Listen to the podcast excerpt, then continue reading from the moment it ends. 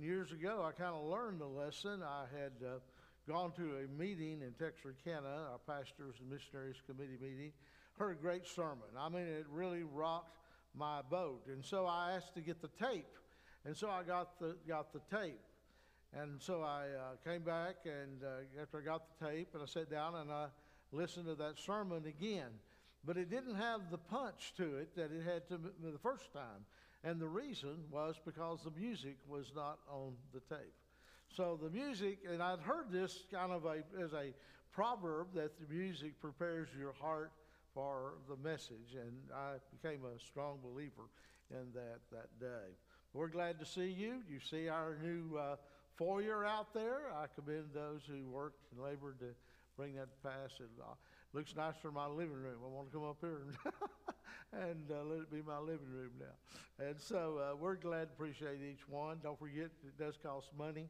And if you're viewing today and our viewing audience, uh, uh, we need to see some of those, uh, those cards and letters come in, if you know what I mean.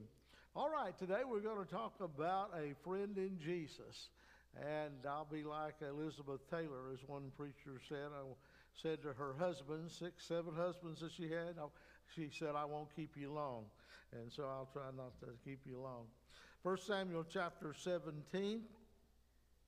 And we're going to look at two verses to begin with 57 and 58. The Bible says, And as David returned from the slaughter of the Philistine, Abner took him he was kind of the captain of the army, Saul's army, and brought him before Saul and the head of the Philistine, with the head of the Philistine in his hand. I don't know, uh, you talk about a uh, housewarming gift. Uh, uh, that was a pretty good one, wasn't it? And Saul said to him, Whose son art thou, thou young man? And David answered, I am the son of thy servant Jesse the Bethlehemite. Now, Saul knew who David was, but he didn't know who his daddy was. And so here we find that David has previously killed the giant Goliath. My heart was blessed uh, yesterday. It was Sandra's birthday, and Paul and Holly and, and Ellis came down. And uh, they sat there at the table last night uh, while uh, Paul and I were sitting there watching the Mavericks and uh, the golf game out uh, out west. Uh, and uh, we, uh, but I noticed over there they were singing, and they were singing the little song, Only a Boy Named David. And you should have seen my grandson, man. I mean, he had that sling going. it was certainly a blessing to, to our hearts. But so we find that David has now killed Goliath, and we know that King Saul became very jealous uh, because of that, and he set out to kill David. The people cried out that Saul hath killed his thousands, and, and, uh, and, but David his ten thousands. And it says that when David went out whithersoever Saul sent him and behaved himself wisely, and Saul set him over the men of war, and he was accepted in the sight of all the people, and also in the sight of Saul's servants. And then it says he came to pass as they came when David was returned from the slaughter of the Philistines, that the women came out of all their Israel singing and dancing, and to meet King Saul with tabrets and joy and with instruments of music. And here it is. And the women answered one another as they played, and as they said, Saul hath slain his thousands, and David his ten thousands. And Saul, how did he react to that? It says he was very wrath. And the saying displeased him. And he said, They have ascribed unto David ten thousands, and to me have they ascribed but thousands. What? Can he have more than but the kingdom? And Saul eyed David from that day forward. and it came to pass on the morrow that the evil spirit from God came upon Saul, and he prophesied in the midst of the house, and David played with his hand as at other times, and there was a javelin in Saul's hand, and Saul cast the javelin, for he said, I will smite David, even to the wall of it. And David avoided out of his presence twice. And so we find here that Saul was out to get David. He was, David himself was being molded uh, during that time, but we find that uh, he would eventually become the king and he would need this test and this trial. And God does that to us sometimes. he, as uh, Aaron mentioned a couple of weeks ago, sometimes God puts us in the fire, doesn't he? Excuse me. Get that spider out of there. And so he was being molded, and he gave uh, David a friend. And sometimes that's when you need a friend, isn't it? A friend in need. That's our title today. A friend in need is a friend in need is a friend in need. And certainly David needed a friend, and God gave him Jonathan, the son of Saul. Are friends important? Well, they are, aren't they? How many times have you been down and out and behind the eight ball, as they say, and someone has stepped up to the plate and said, I'm here for you. You can count on me. I'll be there for you. Friends, that is invaluable. If you have a friend like that, if you just have one, and a lot of people do, just have one person like that. There are fair weather friends, of course. There are acquaintances, of course. And all those are good. But to have somebody that'll be in your corner when you need someone in your corner, when things aren't going good, and maybe when you haven't done so good, maybe you haven't performed to your highest level. And so we find that friends are important. I remember a, a saying I heard years ago, and I've kind of coined it for myself. This is a, this is a good one, Jacob. It goes like this Friendship ain't just shaking hands and saying, Howdy do. But friendship grips a fellow's heart and warms him through and through. Like that? I think it's a good saying. And so, uh, note some of the qualities of friendship that Jonathan, the son of Saul, possessed as he showed it towards David, who was the villain, who had become gone from being a hero to being a villain in the eyes of the king. First of all, we find that Jonathan, Jonathan was a giver, not a taker. It says that it came to pass that when he had made an end of speaking unto Saul that the Saul that the soul of Jonathan was knit with the soul of David, and Jonathan loved him as he loved his as his own soul. And Saul took him that day and would let him go no more to the home of his father's house. And Jonathan and David made a covenant between because he loved him as his own soul. And Jonathan stripped himself of his robe that well, he, that was upon him and gave it to David and his garments, even to his sword and to his bow and to his girdle. Well, what do we get out of all that? Well, uh, first of all, let me say that uh, Jonathan was appreciative. He was appreciative of the fact that David had killed Goliath.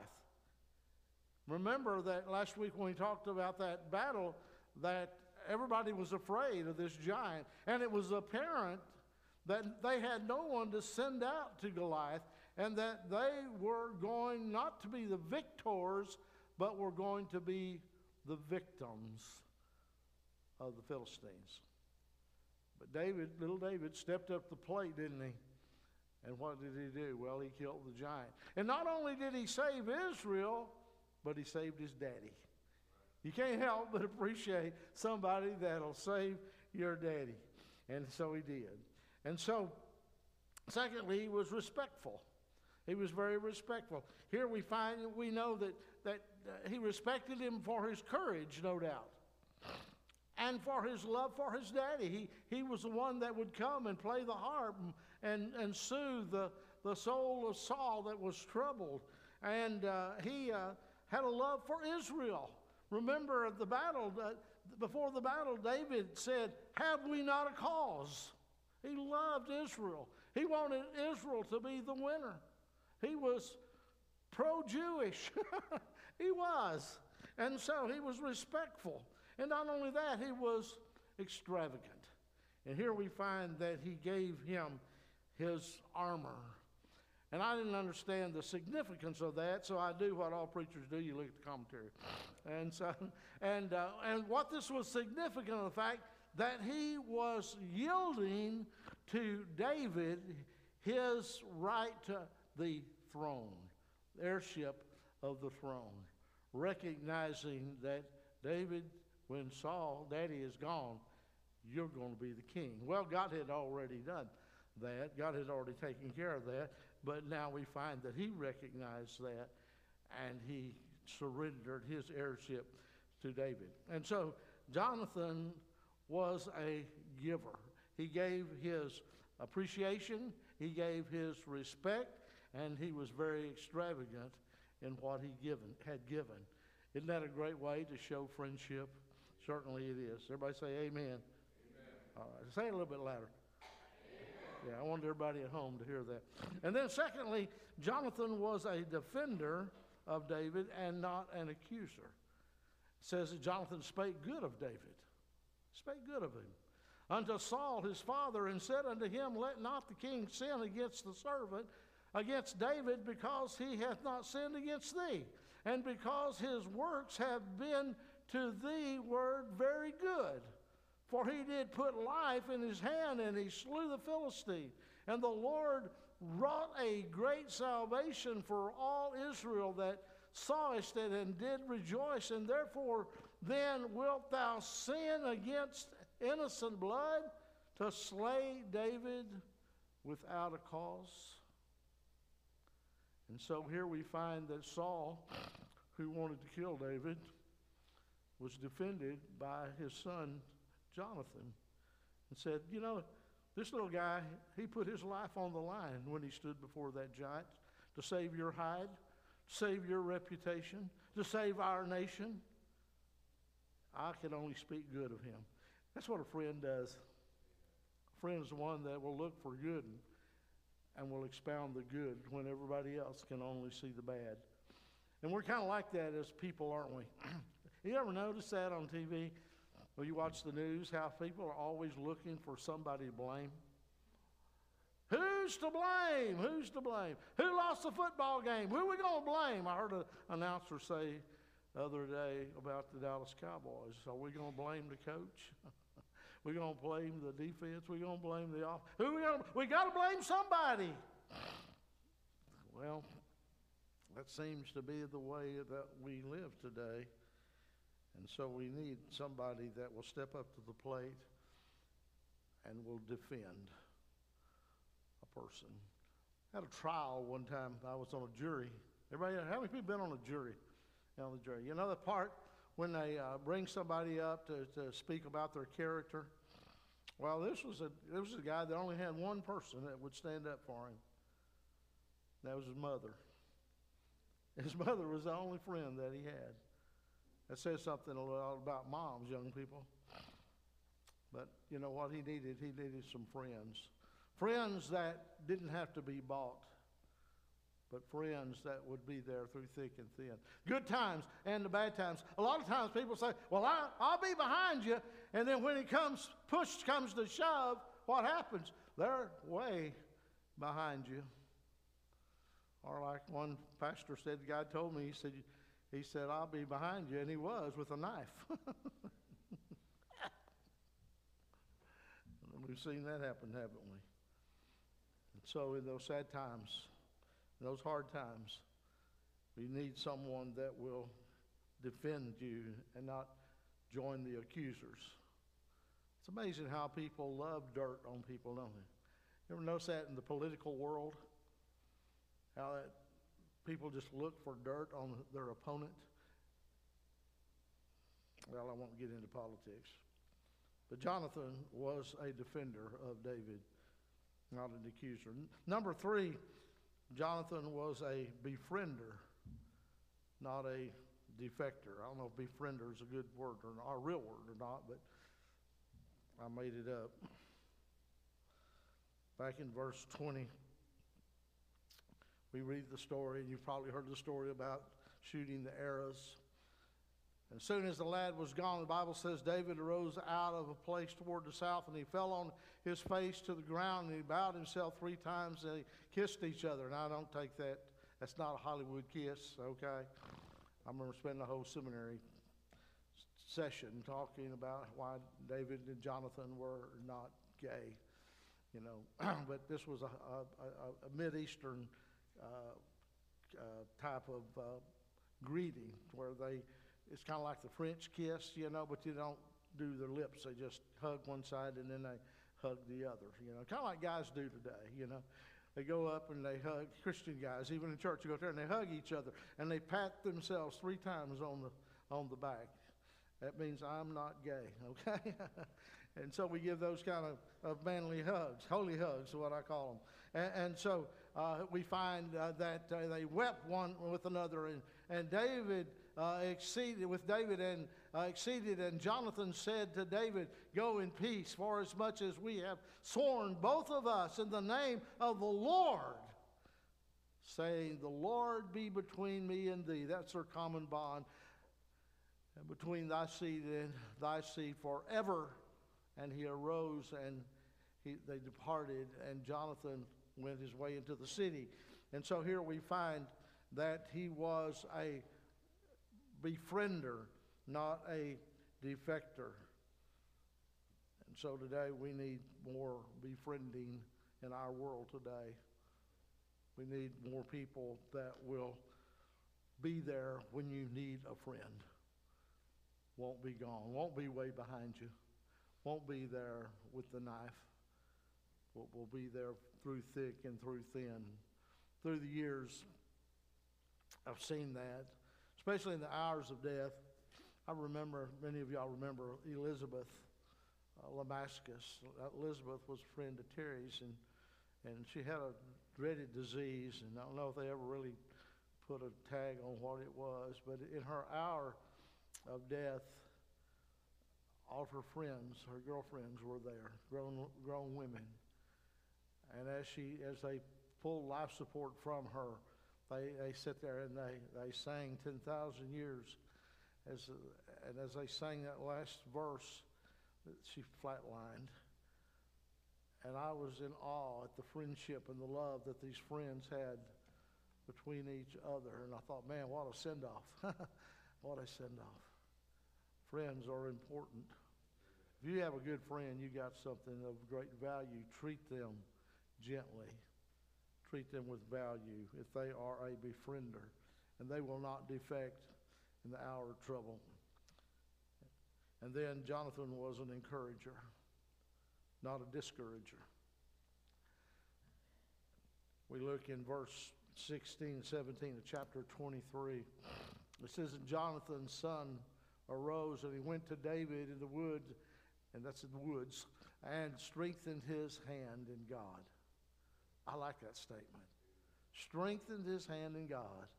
And he said to him, Fear not. That's what the Lord always said, wasn't it? Or an angel always said, Don't fear. For the hand of Saul my father shall not find thee, and thou shalt be king over Israel, and I shall be next unto thee, and that also Saul my father knoweth. Daddy knows that, that you and me are like that. You can count on me. And he strengthened him in the Lord. I would say to you today, some of the greatest friends that you'll ever have will be your Christian friends because we have that common bond that we know the Lord. And we know the Lord is mighty to save. We know the Lord is mighty to deliver. We know that the Lord will never leave us, nor will he forsake us. And when our friend is down and out, we point them to their Lord that they might be encouraged, they might be strengthened. And so Jonathan was saying, I'm in your corner. I'm in your corner. And sometimes when life isn't fair to us, we need a friend that's in the corner. Hopefully, we as a church would be in each other's corner. That when trouble comes, when heartache comes, when troubled times come, when poverty may come, when financial reversal knocks at our door, that your friends here at Crestview Missionary Baptist Church will be there in your corner and will strengthen your hand in the Lord. And I would say that there have been times in my 31 years, of starting my 32nd year here, that you guys have been in my corner. You've been in my corner, and I appreciate that so very, very much. I tell people about that all the time. What a great church we have. How do you do that? Well, one of the things is pray for them and pray with them. Pray for them and with them. It's never wrong to give a person a call and say, I want to pray for you, and have a prayer right there on the phone. I remember years ago, I forgot what it was. Something was going on. And, and I remember getting a note from a prayer team down in East Texas. And the note said to me, says, I, I, I don't uh, know you, and you don't know me. But I want you to know that I heard about your plight, and I'm praying for you. Wow. I'll tell you what, that was a note I needed that day. He didn't know that. He probably just got assigned a name in their prayer team. But he prayed for me. Even though I wasn't his friend, he wasn't mine. But it even means more. I've had pastor friends at times that have called and said, I heard you've been sick. I just want to have a prayer with you. And we'd sit there on the phone and they'd have prayer with us. The guy that does the, uh, is in charge out in, uh, uh, in Arizona, and he's the one that does our, our veteran uh, things with the little New Testament, what do they call those things? What do we call it? Yeah, and, and those things, he calls me every now and then. And he said, Pastor, I just wanted to call and pray for you. And through the years, just through that prayer, we have bonded and, and become. His first wife died, and, and he remarried just here uh, year before last. And, and so we've just kind of we've shared things with each other, and he's become a friend through prayer. And then visits and calls. we have shut-ins here. Have you ever visited one of our shut-ins? You ever called one of our shut-ins? Do you even know who our shut-ins are? They would probably love to hear from their church. Serve the Lord for years, but no longer can they get out and go for whatever reason. But they would like to hear from their church friends. Make an effort. You have to do it on purpose. You have to do it on purpose. And so Jonathan was an encourager. And in these terrible times that we're living, my goodness, we hear we got about 30, 35 people, you know. Last week I sent out 21 letters of bulletins to absentees. That's too many. And you know what? A lot of times people miss something, and the more they miss, the more they don't miss it. I was telling someone, I had this great thought the other night. You know, I used to uh, play racquetball but I hadn't played racquetball in a number of years. You know what? I don't miss it anymore. I used to miss it. Well, if I couldn't go play once a week, I, I really missed it. And I used to play golf. And if I didn't get to go play golf on Tuesday, where we got the senior discount, you know, and got to go eat barbecue, Carrie knows where that's at. They also serve bologna, don't they? Yeah. but boy, I missed it. If I didn't get to, or something happened, I couldn't go, I missed that. But you know what? I don't miss it anymore. Get the picture? If you're watching me today and you've started using this broadcast as an excuse not to come, you're going to get to the point where you don't miss coming at all. And I implore you and I encourage you, if as a member of this church, that you would ask for God's help to get you back because we need your encouragement in the pew. We really do. I do. These empty pews are not an encouragement. They're really not. They're a discouragement. And as your pastor, I need that. So Jonathan was an encourager, not a discourager. In conclusion, I know you like those words. I told you I wouldn't keep you long. David's worst enemy was not Goliath the giant. His worst enemy was his king. His king. But David treated the king with respect, which we should always do, even to our enemies. Poured coals of fire upon their heads. Jonathan met David's need for a friend in a time of need. And the question came to me was Do you have friends? How do you find friends? Well, remember the verse in, in Proverbs 18 24? He that would have friends must show himself friendly. I remember going to the hospital one time and one of our members was there, and a lady at told me, she said, uh, You're the only one from our church that has come to see me. I said, Why haven't anybody else come? And I said, How many people have you gone to the hospital to see? he that wants to have friends must show himself friendly. You got to stay in touch to keep a friend. And then the second question is what kind of friend are you? Are you a giver instead of a taker, a defender instead of an accuser, a befriender instead of a defector, and an encourager instead of a discourager? Choice is ours, isn't it? When I stand before the Lord, I would like Him to say you were a faithful friend to a number of, number of people. Perhaps today you'd answer this question Do you have some friendships that you need to refresh and enrich? There is a friend that sticks closer than a brother. I wouldn't want to quit without mentioning the fact that Aaron mentioned is that it is Jesus. What a friend we have in Jesus because Jesus will not fail you. He will not leave you. When you feel like you don't have a friend, you do have a friend, and it's the Lord Jesus while we stand. Our heads are bowed, our eyes are closed. Perhaps today you don't know my Jesus. I'd invite you today, right in the privacy of your own heart, to bow your head and heart and ask Jesus to be your Savior, your Lord, and your friend for time and for eternity. And then, in faith, come and identify yourself with Christ. Baptism. Baptism tells everybody that Jesus is your friend, that you're a friend of Jesus. Become a part of His church and serve Him.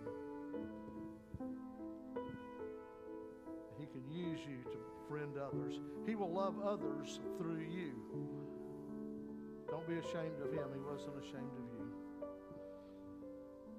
And perhaps today you do have some friendships that you re- really need to enrich. People that have been close to you, but through time and circumstances, they drifted away.